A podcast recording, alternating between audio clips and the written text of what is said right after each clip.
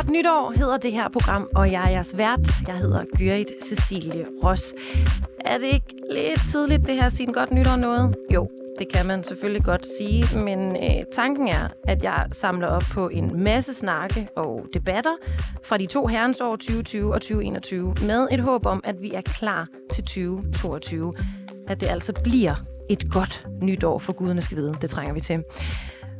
Men kan man se frem uden at reflektere lidt over fortid og nutid? Nippe.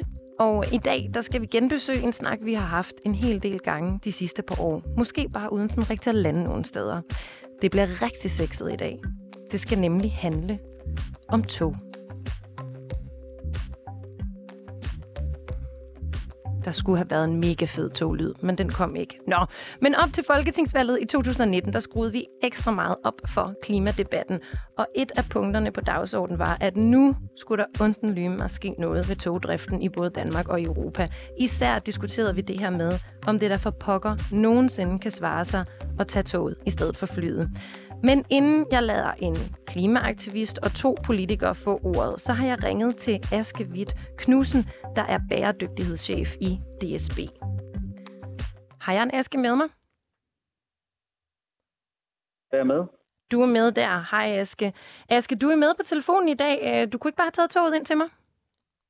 Øh, det kunne jeg godt. Nu øh, er der en helt speciel situation i dag, hvor min søn faktisk blev indlagt i nat, så derfor så øh, så oh, har jeg nej. den her på telefonen hjemmefra. Ja. Åh oh, nej, nu faldt min joke meget til jorden. Det er jeg rigtig ked af at høre.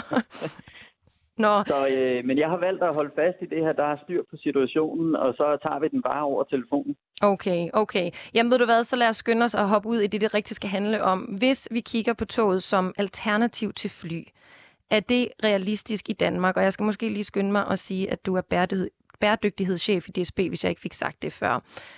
Altså, hvis vi kigger på toget som alternativ til fly, er det realistisk i Danmark? Ja, men det er det, og hvis man kigger på de tal, vi har for rejser øst, vest og Danmark, jamen der har toget en langt, langt højere markedsandel end flyene har. Så øh, helt klart, at øh, togene løfter øh, langt størstedelen af øst-vest-trafikken set i forhold til flyene. Okay. Hvad så, hvis vi kigger ud i verden? Altså, vi hører jo igen og igen, at både danskerne og politikerne, de efterspørger klimavenlige løsninger. Er det også jeres oplevelse øh, i, D- i DSB? Ja, i hvert fald er vores oplevelse, at kunderne i stigende grad gerne vil rejse med toget, når de skal internationalt. Vi ser for eksempel sådan et produkt som Interrail, hvor man kan rejse frit rundt i Europa. Jamen, det er tæt på at være tredoblet i de senere år, hvis vi lige ser bort fra corona selvfølgelig. Mm. Øh, så danskerne vil rigtig gerne rejse ud i verden. Vi ser, at vi ofte har udsolgte tog, for eksempel i efterårsferien. Jamen, der var de fleste af vores tog til Hamburg for eksempel udsolgt. Og vi er jo også i gang med samarbejde med forskellige øh, svenske initiativer for at få nogle nattog fra Danmark og videre ud i Europa. Ja, for jeg tænker jo også, hvis I kan mærke den her interesse, altså, øh, hvorfor har vi så ikke hurtige ruter til, til, hvis ikke hele verden, så i hvert fald hele Europa? Jamen det øh, vi gør i DSB, det er egentlig at prøve at lave rigtig, rigtig gode forbindelser. Så vi er i gang med at øh, investere massivt i nye øh, hurtige forbindelser, både fra København og Aarhus til Hamburg, og skal man derfra komme videre ud. Og det kombinerer vi så med nogle enkelte nattogsforbindelser. Okay. Øh, du var lidt inde på øh, nattog og, og, og kreere nogle nattogsforbindelser, men hvorfor har man egentlig afskaffet det danske nattog, som vi kendte det før? Ja, du tænker på nattog internt i Danmark? Ja, Ja, det har vi, øh, fordi at øh, rejsetiderne af Danmark simpelthen er for lille til, at, det giver mening at køre sådan en rigtig nattog med ligge- og sovevogne. Vi kører jo tog om natten øh, med de normale tog mellem landsdelene, men når vi har en rejsetid til Odense på lidt over en time, til Aarhus på lidt over to og en halv time, og på Aalborg på lidt over fire timer, jamen så er det rigtig svært at få et ordentligt nattogsprodukt ud af det. Øh, vi har til gengæld afgang hele døgnet og tidligt og sent. men jeg tænker egentlig også, altså hvad med øh, et nattog til, øh, hvis jeg nu skal til Paris? Hvorfor er det ikke et dansk nattog, jeg tager, der kører mig til Paris? Jamen det vi gjorde i 2014, der havde vi et nattog, der faktisk kørte lidt længere ned i Tyskland. Det kørte blandt andet til øh, Amsterdam og nogle øh, sydtyske destinationer og Prag. Øh, men øh, det var øh, det stod over for en meget stor øh, investering i nyt materiel, og øh, vi har simpelthen ikke passagergrundlag til at, at foretage den investering. Så vi gik ud af det i 2014, øh, og øh, det er en meget stor øh, omkostning at drive nattog, fordi det er tog, som bliver øh, dedikeret i en bestemt strækning. Du kan ikke rigtig bruge det til andet, mm. de her nattogsmateriel. Øh, og derfor siger vi i dag, at der er strategien at, at udvide tilbuddet om nattog, men gøre det sammen med nogle andre. Det er for stort til, at vi alene kan drive det. Okay, men, men, men du sagde jo samtidig også lidt, at der er den her interesse for det, så øh, kan det være, at man skal genbesøge det og kigge på det igen? Nu, nu siger du, det var i 2014. Jamen altså, vi kigger jo aktivt på det, og ikke bare kigger. Øh, vi får et helt nyt øh, nattog, der kommer til at køre igennem Danmark via København øh, allerede fra august øh, 2022. Det er opereret af SJ, men DSB står for at fremføre toget i Danmark. Det er altså et svensk tog et, så, ikke? Bare lige til, til dem, der ikke ved, hvad SJ er. Ja, det er nemlig et svensk tog. Og så er der øh, i dag et tog, som øh, bliver opereret af sneltoget, primært i øh, sommerhalvåret, øh, men det kører stadigvæk øh, også nogle enkelte afgange her i november, og det kører fra Høje Tostrup og så til øh, Hamburg og Berlin. Øh, og egentlig relativt attraktivt. Øh, dem har vi et billetsalgssamarbejde med, og det er egentlig relativt attraktivt, fordi man kan tage afsted ved 23-tiden om aftenen, og så kan man altså være i Berlin øh, næste morgen, sådan ved cirka 9-tiden. Okay, det, det kan jeg godt høre. Øh, så sker der jo lidt. Men, men hvad nu, hvis jeg vil videre? Jeg skal helt til Barcelona. Altså, hvad gør jeg så? Ja, altså rejsetiden til Barcelona er temmelig øh, lang. Lang? Men det, det tænkte jeg ja, også. det, tager, det tager lang tid at komme, komme til Barcelona. Øh, jeg mener, at rejsetiden er omkring cirka 30 timer. Så vi har ikke et direkte tog, der kører til Barcelona, men det vi gør er, at vi kører øh, flere og flere tog til Hamburg. Og når Femern Bælt åbner, så vil vi køre tog hver anden time med en rejsetid på øh, lidt over to og en halv time øh, fra København til Hamburg, og så bliver det der i Hamburg, at du skal tage din forbindelse videre med nattoget. Okay, så altså København-Hamburg på to og en halv time, og så skifte i Hamburg? Og så skifte i Hamburg, og så har vi tog. Og hvornår øh, er det realistisk åbner, klart?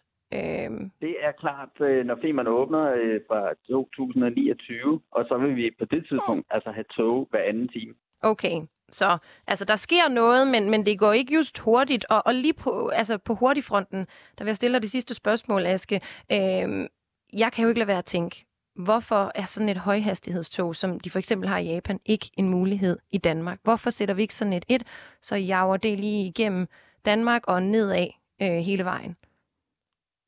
Ja, det er fordi, at de japanske højhastighedstog, det er nogen, der kører øh, helt vanvittigt hurtigt, og med den infrastruktur, vi har i Danmark, Jamen, der giver det mening, at de nye tog, vi kører, de køber, kører op til 200 km i timen, og det betyder, at vi kan bringe rejsetiden på for eksempel Aarhus og Aalborg væsentligt ned i forhold til i dag, og det kan vi gøre om, øh, om ganske få år.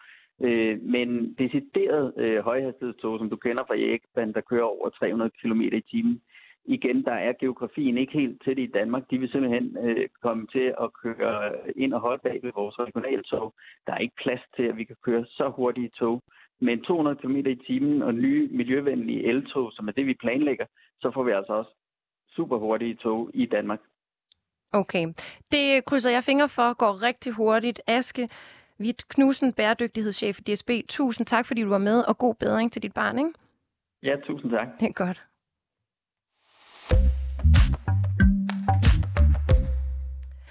Mens jeg øh, får gæster i studiet, så vil jeg lige spille en lille fortælling. Jeg har nemlig ringet til Katrine Vidunok Wigman, som mange af jer sikkert kender for Rock Paper Dresses og Wawa Woom. Hun blev nemlig ramt af klimagilt, ligesom så mange af os andre, men øh, tog konsekvensen af det og valgte toget frem for flyet. Her der er hendes oplevelse med tog til Stockholm fortalt på to minutter. Katrine, du har taget toget, og du har taget toget ud over Danmarks grænser Jamen altså, jeg øh, blev mor tilbage i efteråret 2018, og jeg skulle til et kundemøde i Stockholm, og det var sådan et par timers møde -agtigt. Og det her med at være nybagt mor, øh, klimaangst, så kunne jeg simpelthen ikke komme mig selv til bare at tage flyet den her time, eller hvad det er, det tager at flyve til Arlanda. Øh, og da min mand så havde taget barsel, så tænkte jeg, vi tager toget. Og hvad er de gode eksempler? Og det er jo fremtiden, det er jo det her, vi skal.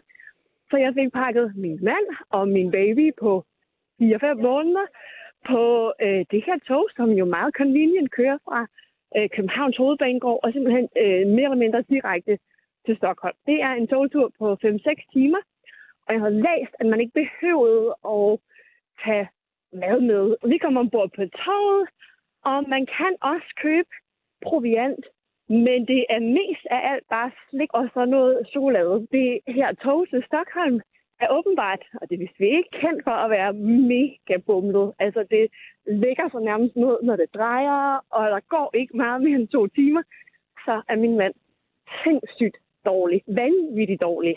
Og vi har samtidig et barn, der bare skriger. Vi får bare onde øjne fra samtlige passagerer over det her skrigende barn. Min mand, der bliver med at rejse og løbe ud på toilettet, øh, kaster op. Sulten begynder virkelig sådan at gøre os hangry begge to. Der er var nul overskud på kontoen. Det var en frygtelig, øh, meget lang togtur, og vi har faktisk ikke taget rigtig toget siden da. Altså i hvert fald ikke uden for, for Danmarks grænser. Har du, har du prøvet at flyve med dine børn, hvor at oplevelsen har været anderledes? Mit udgangspunkt er, at børn skal bare blive derhjemme. Jeg vil næsten sige, at jeg vil, jeg vil hellere tage på ferie på løbehjul, end jeg skal sidde i et tog forløbet med små børn. ja, Katrines togtur, som øh, rimer meget på tortur, gør jo ikke lige frem, at man klipper sit frequent flyer kort midt over, og så holder med toget. Men det er jo lidt der, vi skal hen, hvis vi skal tro debatten de sidste par år. Og til at overbevise os om det, har jeg næsten lyst til at sige, der har jeg nu fået besøg af dig, Eskil Fundahl. Velkommen. Tak. Du er klimaaktivist i den grønne studenterbevægelse, og lurer mig, om du ikke synes, at vi skal bruge toget meget mere end flyet. Øh, jo, det skal vi helt sikkert. Ja. Vi skal også bare flyve mindre. ja. øh. Men du får lov til øh, at, at virkelig at forklare din holdning lige om lidt. Øh, først der vil jeg også byde velkommen til dig, Hans Christian Skiby. Ja, tak skal du have. Du er transportordfører for Dansk Folkeparti, og sådan en har jeg også med øh, på telefonen forhåbentlig. Kan vi se. Er der en der? Det er der. Ej, hvor godt. Øh, jeg vil sige, øh, endnu en transport, øh, faktisk også EU-ordfører, men for Socialistisk Folkeparti, det er dig, Anne Valentina Bertelsen. Også velkommen til dig. Tak skal du have.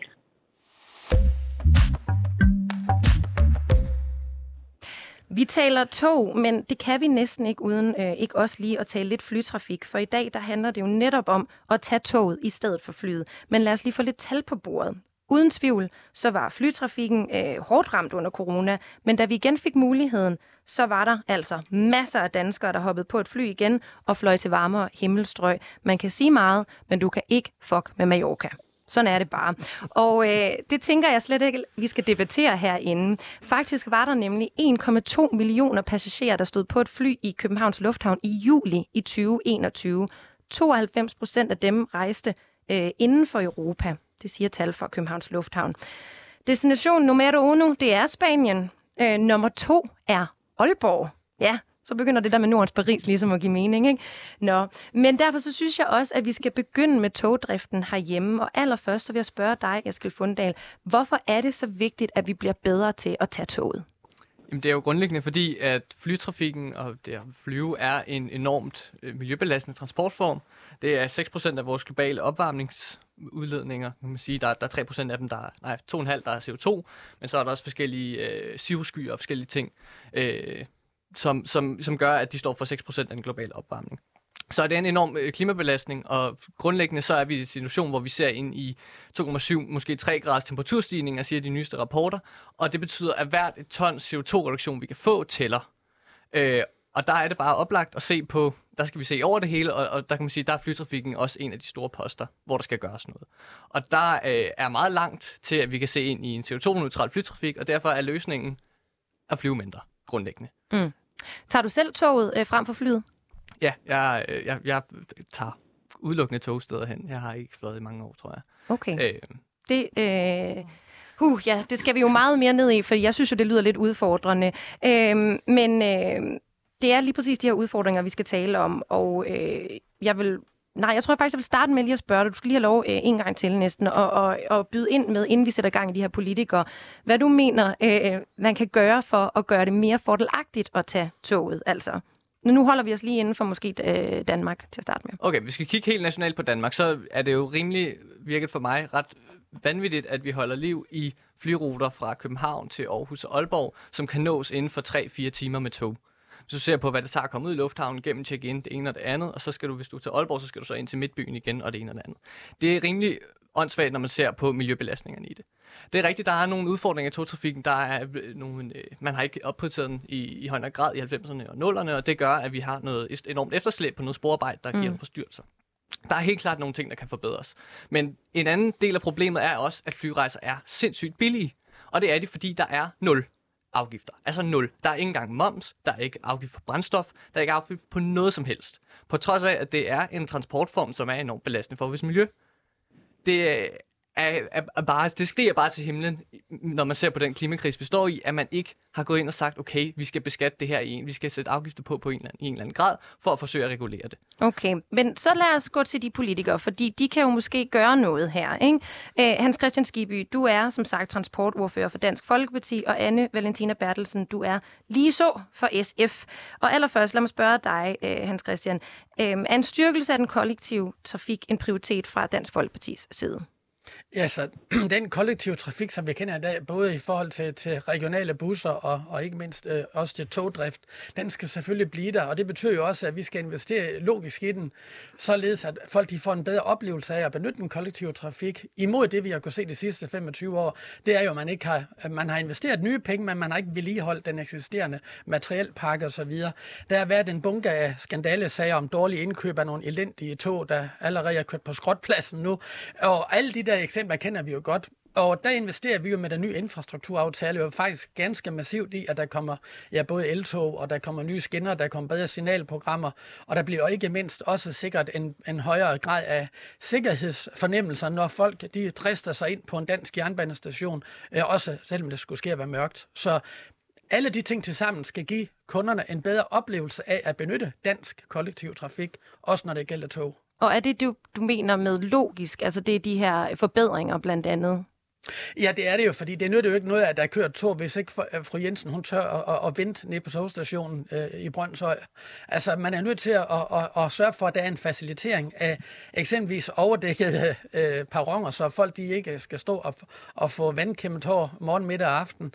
Og ligeledes i forhold til, øh, hvis du kommer øh, i en periode af døgnet, hvor der er mere udtryksskabende forhold end andre, så er det vigtigt, at vi får genskabt noget af det. Vi skal også ind og diskutere noget så simpelt som genåbning af de af de offentlige toiletter, som der er på, på banegården, jamen de er lukket. Altså hvis du går ned på, på, på banegården i Horsens, hvor jeg kommer fra, så er der en lås på, og du skal ind og betale for det inde i 7-Eleven for at få lov til at gå ind og tisse. Det er bare ikke ret godt. Det forstår jeg godt, men det er jo også sådan lidt en, en særomstændighed. Øhm, men, men bare lige, øh, jeg skal lige høre, om jeg forstår det rigtigt, prioriterer I så sikkerheden over klimaet? Fordi nu taler vi jo lidt om, om alle de her løsninger i forhold til klimaet, men, men nu nævner du netop øh, fru Jensen. Ja, ja, fordi fru Jensen skal med toget, og øh, som det er i dag, det oplever vi, at der kører en masse tog, som jo ikke er særlig øh, klimaneutrale, øh, men de kører med en masse tomme sæder.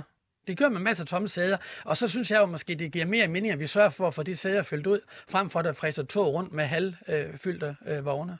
Okay, så altså sikkerhed før klima?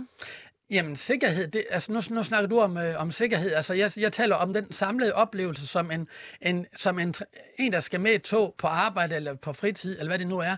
Hvis de skal vælge den kollektive trafik, så skal de opleve, at den samlede pakke at den er tillidsskabende, og den er af en vis standard. Det kræver og forventer de fleste danskere i 2021, og der har vi bare ikke været gode nok i Danmark indtil nu. Altså, det er jo elendig service mange steder. Altså, jeg får bunker af klager fra folk, der klager, der ikke vil gøre rent på, i toiletterne i togene, for eksempel. Altså, sådan nogle simple ting, mm. øh, der kunne man da starte for, at, for, for på den måde at prøve at få folk ind i ind i Det kunne jo være et sted at starte, det er rigtigt, øh, og, og nogen vil jo mene, at man skulle starte et andet sted. Øh, nu vil jeg i hvert fald spørge en anden. Anne Bertelsen, samme spørgsmål. Er en styrkelse af den kollektive trafik en prioritet for SF? Ja, det er det.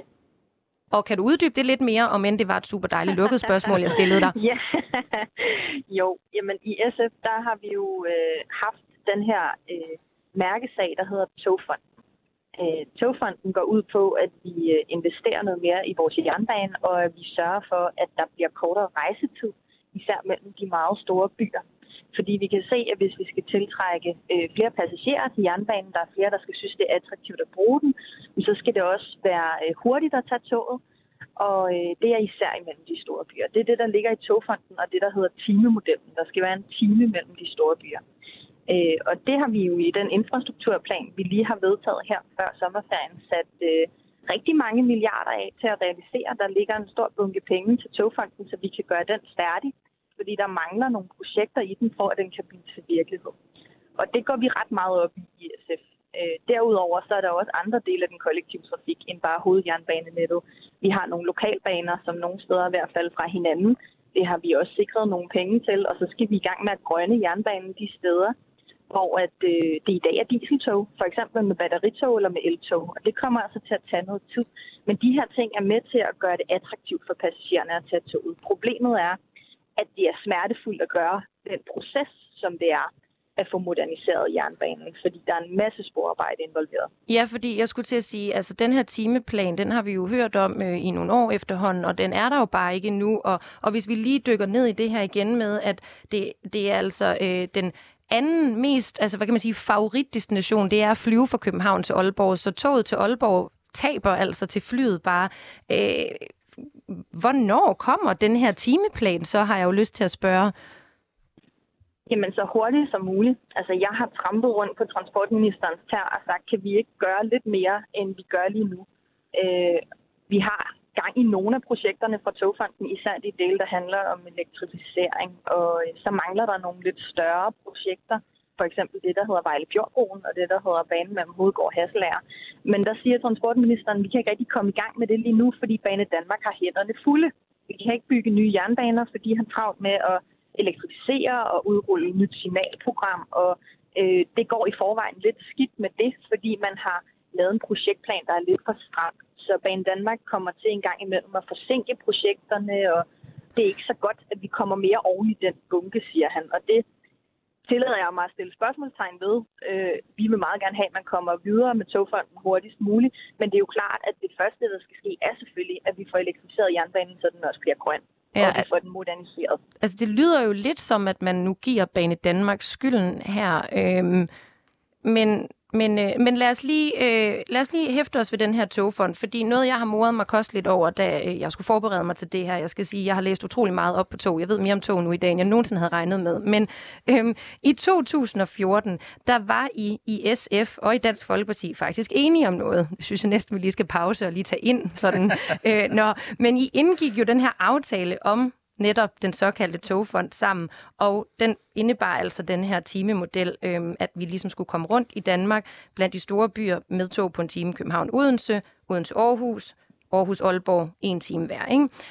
I 2019, der trækker I så støtten fra netop det her element, Hans. Øh, hvorfor ændrede I holdning på, den her, øh, på det her område? Det gør vi ud fra den betragtning. Dels at øh, finansieringen den var fuldstændig glidende også af hende. De penge, man forventede, der var til at investere øh, de her omfattende milliarder, som der skulle til i togfonden, de skulle blandt andet komme fra nogle olie- og gasindtægter fra Nordsøen, som lige pludselig ikke var der.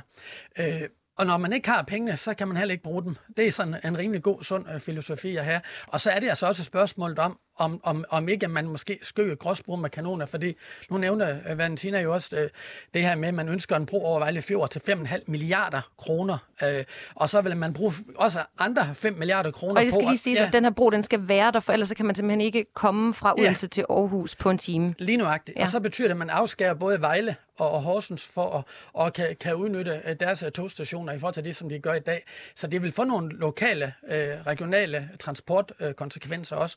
Men det venter bare ikke på, at, at den nye linjeforbindelse ned over Solbjerg Sø, øh, som, som Valentina jo øh, er så forelsket i, den koster altså også 5 milliarder kroner. Det betyder faktisk, at man vil bruge over 10 milliarder kroner bare på de to projekter. Og det er simpelthen gal Mathias at bruge så mange penge på at spare 4,5 minutter. Altså, Hans Christian, jeg bliver nødt til at spørge dig. Det var ikke bare, fordi I ville øh, bruge penge på en letbane til Grænsted? Nej, for. jeg har faktisk sagt, at, og det, det kan du tage til Næstved og sige til, og høre vigtigt rigtigt. Vi havde en stor debat med i Næstved for, for, for, et halvt år siden, hvor jeg sagde, for min skyld må, må alle pengene blive brugt på Sjælland, for vi ønsker ikke den bro over øh, i Jylland, hvor jeg selv kommer fra. Jeg bor selv i området, det er ikke nogen hemmelighed. Men det er simpelthen også, fordi Vejle Fjord har ikke brug for flere broer. Øh, tværtimod har vi brug for, at der kører tog ned til Vejle og Horsens, mm. og, og stopper der, vil jeg mærke, og kan tage passagerer med. Og det er det, der har været problemet. Øh, Eskild, jeg ser, du markerer, men jeg vil lige lade Anne på en telefon øh, få lov til at forholde sig til det her. Anne, hvad siger du til det, som Hans Christian siger? Anne Valentina, er du der? Nå, det lyder sådan set bare som en masse fyrværkeri. Men Eskild, vil hvad, så skal du have lov. Jo, jeg vil bare sige, det, det der med finansiering, øh, det, er jo en helt anden økonomisk diskussion, om man skal have pengene, før man kan bruge dem i staten. Det synes jeg ikke, vi skal gå ind i. øh, men det er jo et spørgsmål om politisk prioritering, fordi man har netop indgået et infrastrukturforlig, hvor man smider 50 milliarder kroner efter motorveje, som kommer til at belaste vores CO2-ledning helt enormt meget, og kommer til at generere ekstra biltrafik, som kommer til at øh, gøre, at vores transportsektor ikke kan komme til at reducere noget nævnværdigt i 2030. Så det er jo et spørgsmål om prioritering. Der er jo, vi, pengene er der. Man vælger bare at bruge dem et andet sted. Så hvis man vil, kunne man godt bruge de penge. Og så i forhold til, at der ikke kommer nogen tog ind i Vejle, det er jo de tog, der skal, hvis man skal kunne nå en time fra Odense til Aarhus, så skal man jo springe Vejle over i alle tilfælde.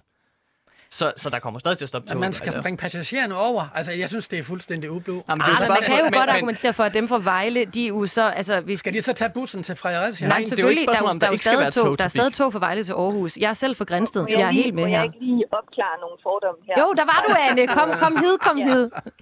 Nej, men fordi det, det er meget udbredt øh, fordom, det her med, at hvis man bygger Vejle Fjordbroen, sådan så at der er nogle tog, der kan køre hurtigt udenom Vejle og komme hurtigt videre, øh, sådan så vi kan overholde timodellen, så vil det betyde, at man får færre tog ind i Vejle. Det er altså ikke rigtigt, når vi er færdige Færre med togfonden.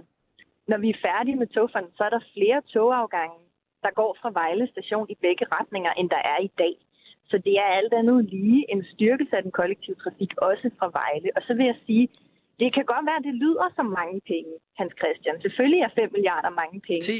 Men det vi jo kan se med de her øh, togfondsprojekter, og det synes jeg er meget interessant, det er, at i modsætning til mange andre jernbaneprojekter, så er der det, der hedder en fantastisk samfundsøkonomisk forrentning på dem. Og det lyder lidt nørdet, men det, som det i bund og grund betyder, er, at det er en god investering, fordi at den investering, man laver, vil få flere til at bruge jernbanen de her togfondsprojekter, også selvom de er dyre, de gør jernbanen så attraktiv på grund af den forkortede rejsetid, at man faktisk får et stærkere kundegrundlag og kan begynde at vækste i passagertrafikken. Man kan begynde at få flere passagerer, og det er jo det, vi har brug for på jernbanen, hvis vi skal have flere til at tage toget. Det er et stærkt hovedjernbanenet med kort rejsetid, som er grønt og elektrificeret, og som fungerer til forskel for, hvad det gør i dag. Så i det lys synes jeg ikke, at hverken 5 eller 10 milliarder er en øh, stor investering. Tværtimod. Jeg synes, du sælger den godt, Anne Valentina, men øhm, så kunne jeg jo bare godt tænke mig at spørge, øh, den her modernisering, altså, hvornår er det færdigt?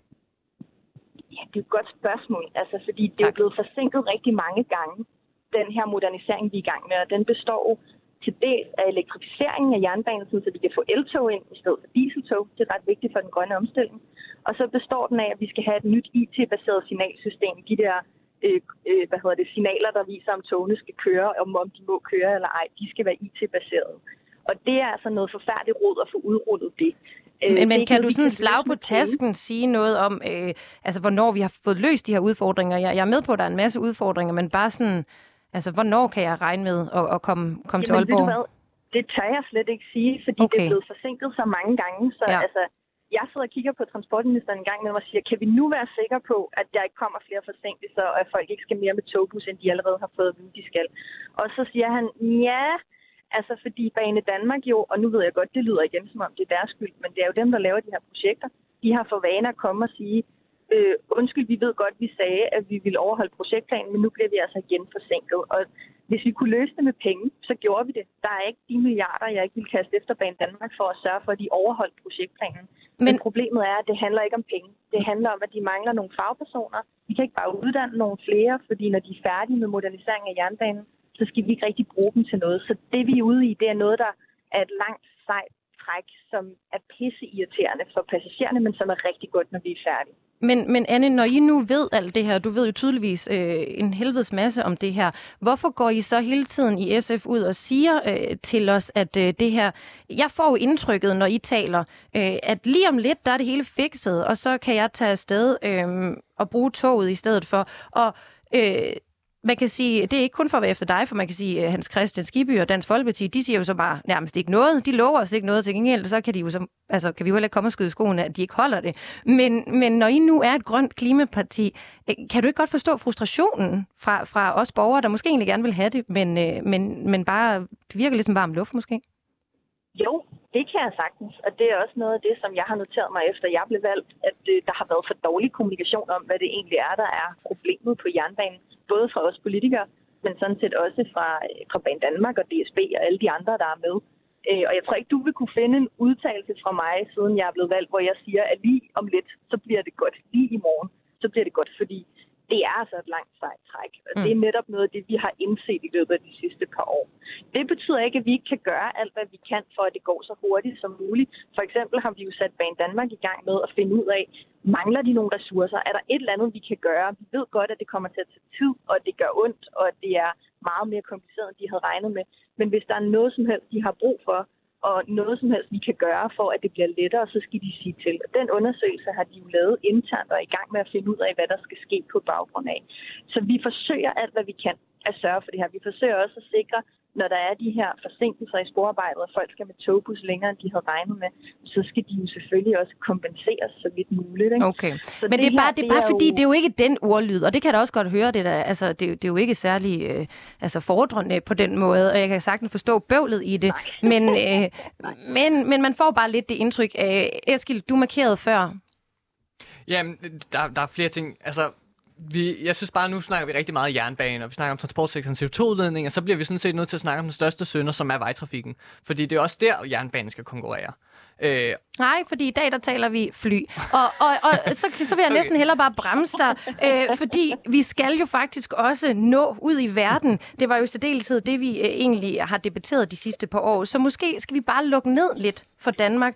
Øhm, Hans Christian, skal du have sidste ord? Ja, for jeg synes, nu er du jo godt nok radiovært her, men du har sagt, at Dansk Folkeparti lovede ikke noget. Jeg synes jo faktisk, jeg gør en dyr ud af at sige, at hver tredje krone i den aftale, vi har lavet, den omhandler faktisk kollektiv trafik. Nå, det hæftede du alligevel med. Den. Og så synes jeg jo også, at jeg hæfter mig ved og sagde til dig, at, at vi faktisk arbejder på, at folk skal have en bedre oplevelse af at benytte den kollektive transport. Og det kan de sagtens gøre med mange af de ting, som vi har i dag. Men, men det var bare måske mere øh, fokus på øh, offentlige toiletter og sikkerheden på Bræstrup øh, station. Det var måske ikke så meget klima. Der er ingen station i Bræstrup. Den er lukket øh, tilbage i 50'erne. så kan jeg ikke huske, hvad det var for en station, du nævnte. Men altså, var det Brøndshøj? Øh, det var vist noget i den dur. Men i hvert fald, du gik bare mere ind i sikkerhed og ikke så meget klima. Og... Jeg gik ind i, at det der er problemet, siden så mange vælger den kollektive trans- transport fra i togene, også i nogle steder i S-togene, det er, at kvaliteten og servicen har været for dårlig. Den har været pivringe, og det er den stadigvæk. Det er der sat nogle initiativer i gang, og det kræver jo også, at vi finder nogle flere penge, for at vi kan højne kvaliteten i den oplevelse, man får som kunde i butikken. Mm. mm. Øh, nu futter vi simpelthen videre. Og der var min lyd. Jeg vil nemlig til den dag, jeg dør, advokere for, at vi danskere skal rejse ud i verden. Vi er et lille land, vi er sindssygt privilegerede, men vores privilegium er blandt andet også, at vi har mulighederne for altid at blive klogere. Og lige præcis vores kløgt, tror jeg, vi skal overleve på. Øhm, faktum er, vi bliver klogere, vi bliver mere rummelige, mere tolerante og bedre til at takle udfordringer, når vi ser ud over vores egen næsetip. Rigtig ofte så rejser vi hjem fra et andet land, og så tænker vi sikkert også, jøsses, hvor har vi det godt i Danmark. Men vi ville måske slet ikke have det helt så godt, hvis vi ikke havde nogen at måle os op af. Derfor, bare lige for at sætte udgangspunktet for øh, næste del af snakken. Diskussionen er altså ikke, om vi skal rejse eller ej. Det er, hvordan vi rejser. Eskil, vil du bakke mig op i det her argument, eller ser du på det anderledes? Øh, både og. Det, jeg vil ikke, det er ikke, fordi vi ikke skal rejse der er, vi skal også se verden, vi skal udveksle viden på tværs af verden, vi skal gøre en masse ting, vi skal rejse. Men vi bliver også bare nødt til at se på, hvad er det for en klode, vi har, hvad er det for en klode, vi efterlader til næste generation, og hvad er det for en klode, vi har at bo på om 50-100 øh, år. Øh, og der, der står vi bare i en situation lige nu, hvor vi har ikke noget godt alternativ til øh, brændstof til flyene, hvilket gør, at vi bliver nødt til at se på, måske skal vi skrue lidt ned. Øh, for flytrafikken. Så der, det er ikke et spørgsmål, om vi skal rejse eller ej. Det er ikke bare øh, sort-hvidt ja nej, men vi skal se på, om vi kan rejse noget mindre. Og så selvfølgelig også kan vi også se på, hvordan man rejser. Øh, på, no, på nogle øh, kortere distancer. Ja, og der er det jo så i dag, vi fokuserer på, på den del af det, altså netop toget. Og øh, når vi kigger på de her alternativer til hurtige fly, altså toget, så møder vi to udfordringer. Tid og penge. Det lyder meget jysk, ikke? Det er noget, vi kan forholde os til. Og lad os begynde med tid. Nu maler jeg lige et billede for jer. Jeg har fået fri fredag. Jeg vil torsdag efter arbejde en smut til Paris. Jeg skal ned og drikke polyfemi. Jeg skal besøge en ven i en by, som altid minder mig om, at national stolthed, det er ikke noget, kun I, Hans Christian, har betændt på i Dansk Folkeparti. Men jeg skal være hjemme på arbejde igen mandag morgen. Hvordan skal det kunne lade sig gøre i et tog? Skal vi prøve at svare på det? Ja. Altså, jeg vil anbefale at tage flyet. Altså, det vil du simpelthen? Ja, ja det, kan jeg love dig for. Altså, jeg er helt med på, at vi skal udbygge antallet af nattog, der kører igennem Europa til hovedsteder. Det er også noget af det, der faktisk vi kan se nu, der kommer nye linjeforbindelser fra, fra Sverige ned igennem Danmark. Vi har lige ændret loven for at, at muliggøre det, øh, og transportministeren har været ude og klippe en rød snor og så videre, så det er vældig festligt. Og det tror jeg da på, at vi skal gøre mere ud af. Men hvis du vil afsted torsdag sent efter flyaften, og der skal være hjemme igen mandag morgen, så vil jeg anbefale dig at tage flyet. Men det er jo den tur, som der er mange af os, der har lyst til. Anne Valentina, øh, hvad siger du til det? Altså, jeg vil sige, at jeg tog faktisk en tur til Berlin her for et par uger siden, som netop var på, øh, ja, 48 timer eller noget i den tur. Øhm, og øh, der tog vi nattoget derned, og vi tog nattoget hjem igen. Og det var ikke transporttiden, der var 48 timer trods alt. Det var hele turen. Nej, det var det ikke. okay. Men det var trods alt, det var trods alt med nattoget ja. øh, en, øh, en 10 timer, hvor man lige får en god øh, natsøvn og kan stå op og få noget morgenmad på det der nattog, før man lander i Berlin. Man kan jo altså godt køre til Berlin hurtigere. Men det, som jeg egentlig vil sige, er, at jeg tror ikke, vi skal se nattog som den hurtige rejsemulighed lige nu. Jeg tror, vi skal se nattog som den rejsemulighed, der giver mulighed for noget komfort. Øh, man skal ikke stå i lange køer til security check, når man skal med nattoget. Man skal heller ikke igennem stressende øh, tax-free områder med, med børn på slæb, og man skal ikke vente på bagage. Du kan få lov til at ligge og sove i et tog øh, hele vejen dertil, hvor du faktisk skal være. Stå op og gå ud. Og det synes jeg tilbyder noget andet, end det fly kan det er rigtigt, at hvis man, hvis man skal meget hurtigt et eller andet sted hen, for eksempel hvis man er statsminister og skal til Glasgow til COP26, så kan jeg sådan set godt forstå, at man tager et fly, hvis ikke at man har tid til at sidde i et nattog hele vejen derover. Mm. Og den mulighed skal vi bruge. Men nattoget er en rejseform, som kommer til at tilbyde noget andet, noget komfort og noget ro på. Øh, og så selvfølgelig også noget grønt til sammenligning med flyet. Og den platform skal vi bygge på. Det er jo faktisk sjovt, fordi Eskil, øh, en af dine kolleger, har jo simpelthen valgt at tage toget til Glasgow, ved jeg, eller øh, for at deltage netop. Mange af dem. Mange af dem simpelthen. Jeg tror, der er 10 stykker derovre. Ja, og, og hvor lang tid, ved du det? Hvor lang tid det tager at tage toget fra København til Glasgow? Uh, jeg tror, det er 20-30 øh, timer sted. Ja, så er weekenden også gået på en eller anden måde, ikke? Jo, men jeg vil også godt bare stille spørgsmålstegn ved, om man så skal tage den der weekend. Altså, vi, vi fokuserer på, Nå, men hvordan kan vi så øh, gøre lidt det, vi plejer at gøre, men på en lidt anden måde, og så hjælper det en lille smule. Men problemet er bare, at vi står ligesom inde i dit hus, der brænder, og så kan vi ikke bare lige skrue lidt ned for gasblusset. Altså, vi, vi bliver ligesom nødt til at gentænke den måde, vi, vi indretter vores samfund og hverdag på, og sige, okay, er, giver den rejse mening nu? Øh, så det vil sige faktisk en ændring af hele vores mindset, så vi må ikke tage på en sviptur længere til en europæisk storby? Det, det kan godt være, at det giver mening i nogle sammenhæng, og hvis man øh, lige har nogle ekstra timer, så kan det godt være, at det giver mening at tage nattoget. Men det der med at sige, at jeg har ret til, og det er nødvendigt for mig, at kunne tage den her tur, hvor jeg flyver herned den her weekend, fordi det, øh, det, det er vigtigt for mig. Mm, vi skal måske begynde at genoverveje, hvad, hvad der er de væsentlige Hans Christian Skiby, hvad siger du til det? Jamen, jeg siger jo det, at, at, at, at hele udviklingen, den bevæger sig heldigvis. Og inden for alle de forskellige transportformer, der kommer den vedvarende energidiskussion jo frem øh, ganske fint. Og det gør den faktisk godt til flytrafik. Altså, der findes faktisk alternative brændstoftyper, som jo er, er bedre end nogle af dem, der bliver brugt i dag. Og nogle af dem, de bruger dem jo også. Men problemet er selvfølgelig, at det er dyrere at bruge øh, de brændstoftyper. Og så vil jeg sige, sådan nogle som Boeing for eksempel, de forsker jo også i at uh, levere, hvad det hedder, uh, privat fly øh, altså fly til, til indrigsruter i USA for eksempel, hvor de forventer allerede i 2030 at kan levere elfly øh, til op til 40-50 passagerer. Det giver jo rigtig god mening, og vi skal jo bare sørge for at facilitere, således at man ikke begynder at, at forbyde folk at flyve, men vi skal bare gøre det sådan, at det bliver nemmere og mere rentabelt at investere i nye typer og udvikling. Men er det sådan noget, I gør i Dansk Folkeparti? Ja, vi foreslår jo, at nu har vi haft diskussion om det her med, om der skal være flyafgifter eller ej. Vi er egentlig ikke afvist nok for flyafgifter. Vi vil bare have en garanti for, at hver en krone bliver på området, bliver hos øh, flyproducenterne og hos øh, flyselskaberne. Og det er det der dis- diskrepansen, fordi nogle af de her røde røde apparater, de vil jo gerne bruge penge der på øh, økologisk smør i børnehavene i stedet for. Ja, det var vist dig, Eskild. Og hvad siger du? øh, Nej, men jeg vil bare sige, ja, nu siger du allerede om 10 år, så har de batterifly på indrigsruter i USA. Ja, men vi har, jeg siger bare, vi har under fire år til at vende de her CO2-udledninger, hvis vi skal have nogen som helst chance for at nå et handgradsmål. Jeg så lige en undersøgelse i går, at de forskere, blandt de forskere, der har bidraget til den nye IPCC-rapport, de fleste regner med en temperaturstigning på 3 grader i, i år 2100.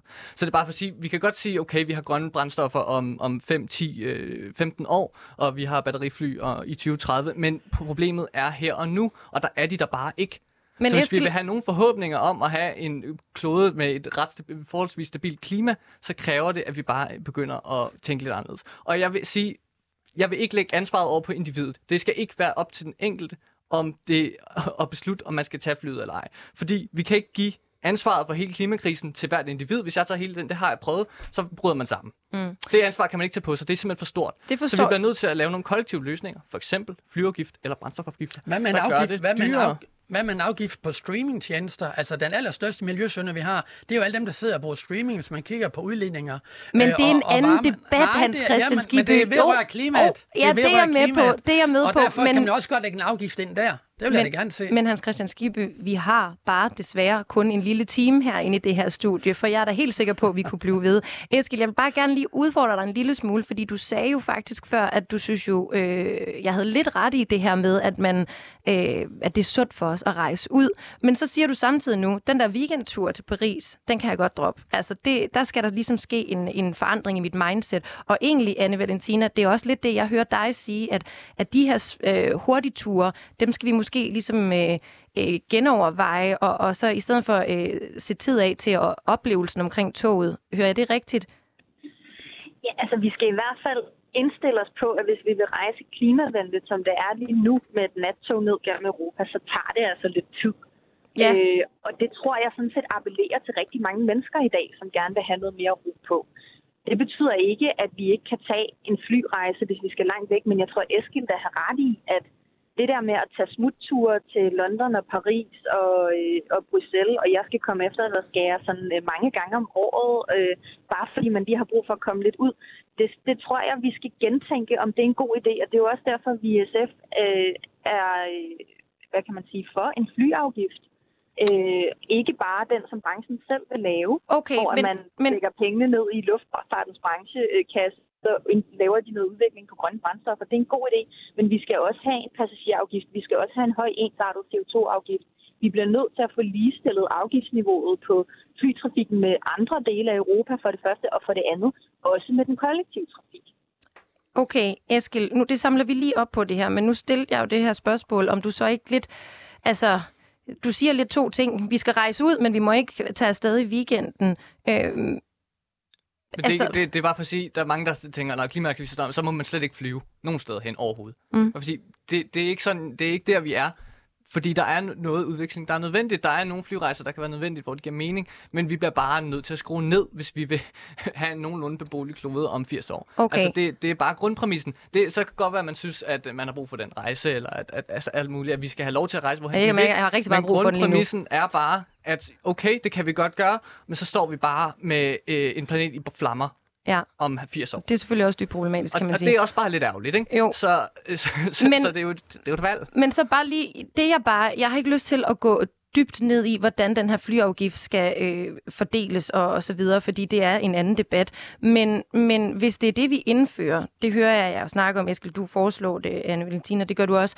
Øh, gør vi så bare ikke, at det faktisk kun er de øh, meget privilegerede og rige mennesker, der kan rejse? Nej, fordi det er allerede de meget privilegerede rige mennesker, der rejser. Det er de rigeste 50 procent, der står på for 90 procent af, af luft, lufthavnens udledning.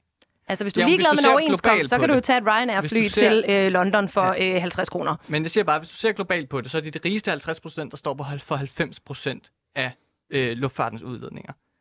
Det er de rigeste 16 procent, der står for 62 procent. Det er bare for at sige, det er de rigeste og mest privilegerede, der flyver meget, det er dem, der kommer til at betale men så, mest. Okay, men så lad os sige, så accepterer jeg den præmis, at det er de rigeste, men gør vi så bare ikke stadigvæk? Det ændrer jo ikke på, at, at der er endnu færre af dem, der er, er dårligt bemidlet, der kommer afsted.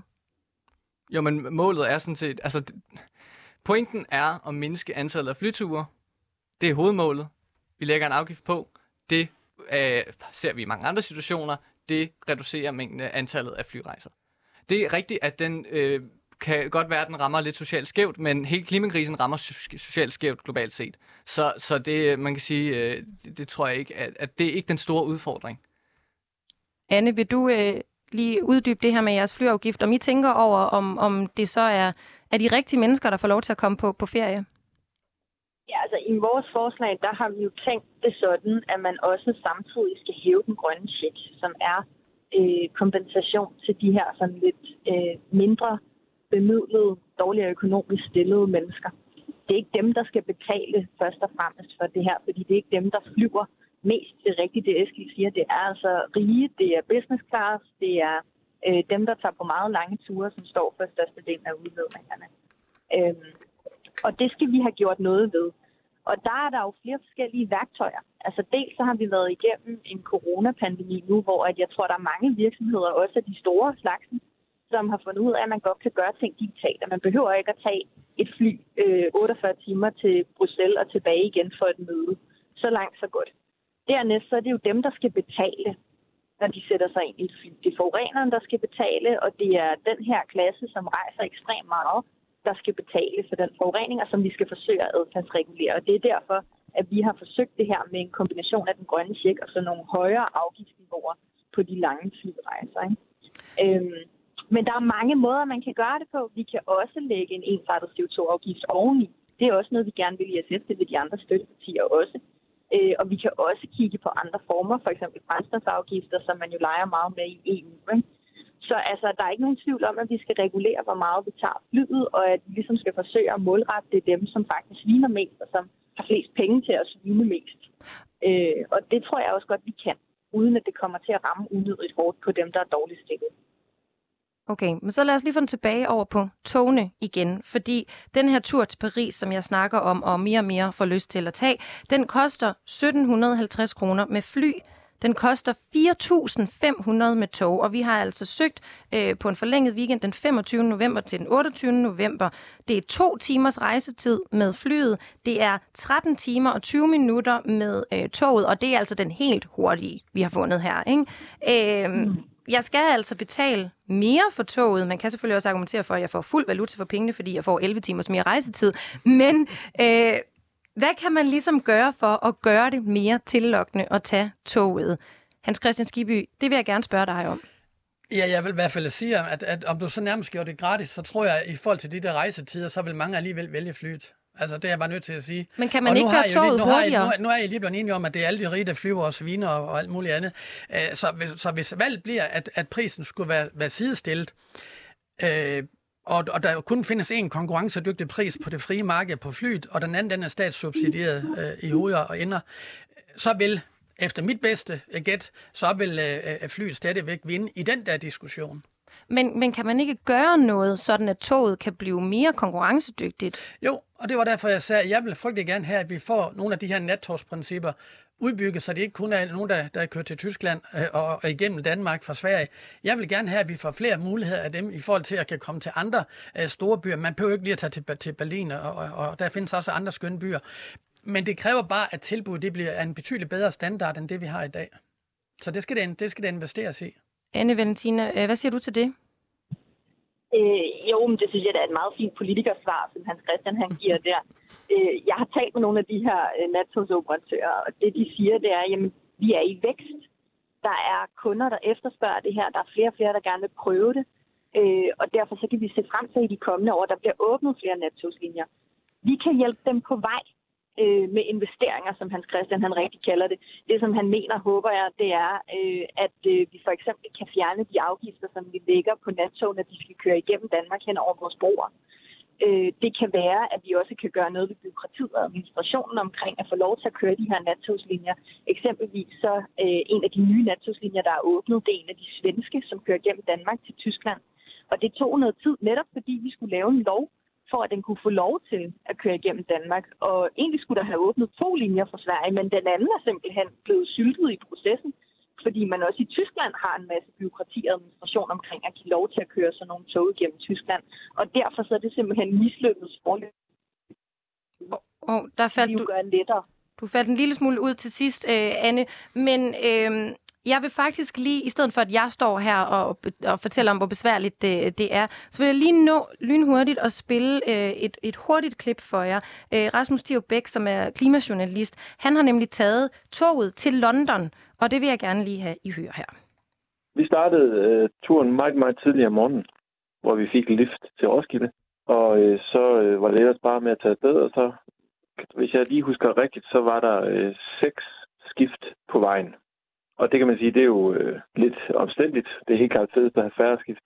Men det gik jo fint. Det, der var, det, der var problemet, det var, at nogle af, nogle af togene blev en lille smule forsinket, så derfor skulle man sådan stresse lidt med at øh, sidde og tænke, åh, åh, når vi ikke det næste tog, fordi åh, åh, så når vi ikke det sidste tog, vi skal nå i øh, Bruxelles til London. Åh, åh, hvad gør vi så? Øh, men vi nåede alle, øh, alle skiftene, og så øh, til, til, til gengæld så viste det sig, at der var noget sporarbejde på det aller sidste ben, som var fra Køln til Bruxelles. Og der begyndte jeg så at sidde og holde øje med, med uret og forsinkelsen og det sidste tog. Og vi kom ind lige præcis to minutter efter, at øh, Eurostar var afgået. Og det øh, betød så øh, en længere seance i Bruxelles med at få arrangeret et hotelværelse med en meget, meget træt på det tidspunkt, tror jeg han var, seks år gammel dreng. Det, der er jo paradoxalt, det er, at øh, en, en lang togtur er jo, altså især hvis den ikke er så gelinde, så er den jo både utroligt afstressende og sådan lidt, lidt forstressende i forhold til, hvad man er vant til, når man skal skifte med et fly. Netop fordi, at de europæiske jernbanefirmaer ikke på samme måde er forbundet med hinanden, som øh, mange af de europæiske flylinjer er. Sagt på den måde, så de venter ikke nødvendigvis på hinanden. så derfor så er man sådan lidt prisgivet, hvis øh, man, hvis man har seks ben, og man så må sige, på en tur, og man så misser, lad os sige, det tredje ben, så forplanter det sig helt ud i de, altså, til det sidste ben. Eskil, jeg vil faktisk uh, slutte den her ved dig. Når du nu hører sådan en fortælling her, vil du så stadigvæk mene, at vi skal tage toget? Ja, vi skal tage toget mere, og så skal man begynde at overveje, hvor, altså, og så skal vi begynde at snakke om, hvad er det for nogle transportvaner, vi har, hvad er det for rejsevaner, vi har, og hvor, hvor bæredygtige er de egentlig. Og Hans Christian Skiby og øh, Anne, som er med på telefonen, Valentina Bertelsen, vil I øh, sådan nogenlunde her i radioen slå hånd på så og kigge på det her Jamen altså, jeg har jo sagt det en par gange nu her, at vi vil frygtelig gerne have de nattogsforbindelser, som er. Og nu vil jeg udmærke dem, at de kører ikke kun om natten. Det er andre øh, internationale forbindelser via togsystemerne.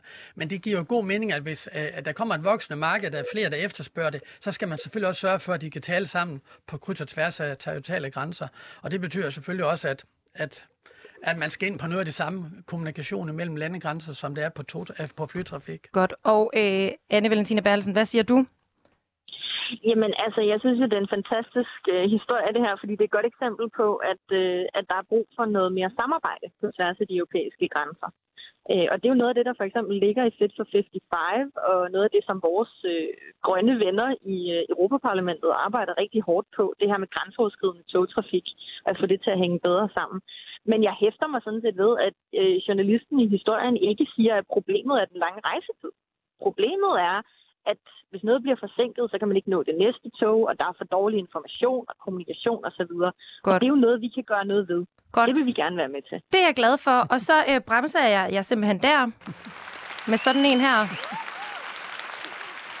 Fordi nu har vi øh, desværre brugt vores tid for i dag. Men tusind tak for at lytte med, og også tak til mine to gæster i studiet, altså Hans Christian Skiby, der er transportordfører for Dansk Folkeparti, Eskil øh, Fundal, som er klimaaktivist i den grønne studenterbevægelse, og så havde jeg på telefonen Anne Valentina Bertelsen, transport- og EU-ordfører ordfører hedder det for SF, det er fordi jeg har travlt nu, og Aske Witt Knudsen, som øh, var bæredygtig, eller er bæredygtighedschef i DSB.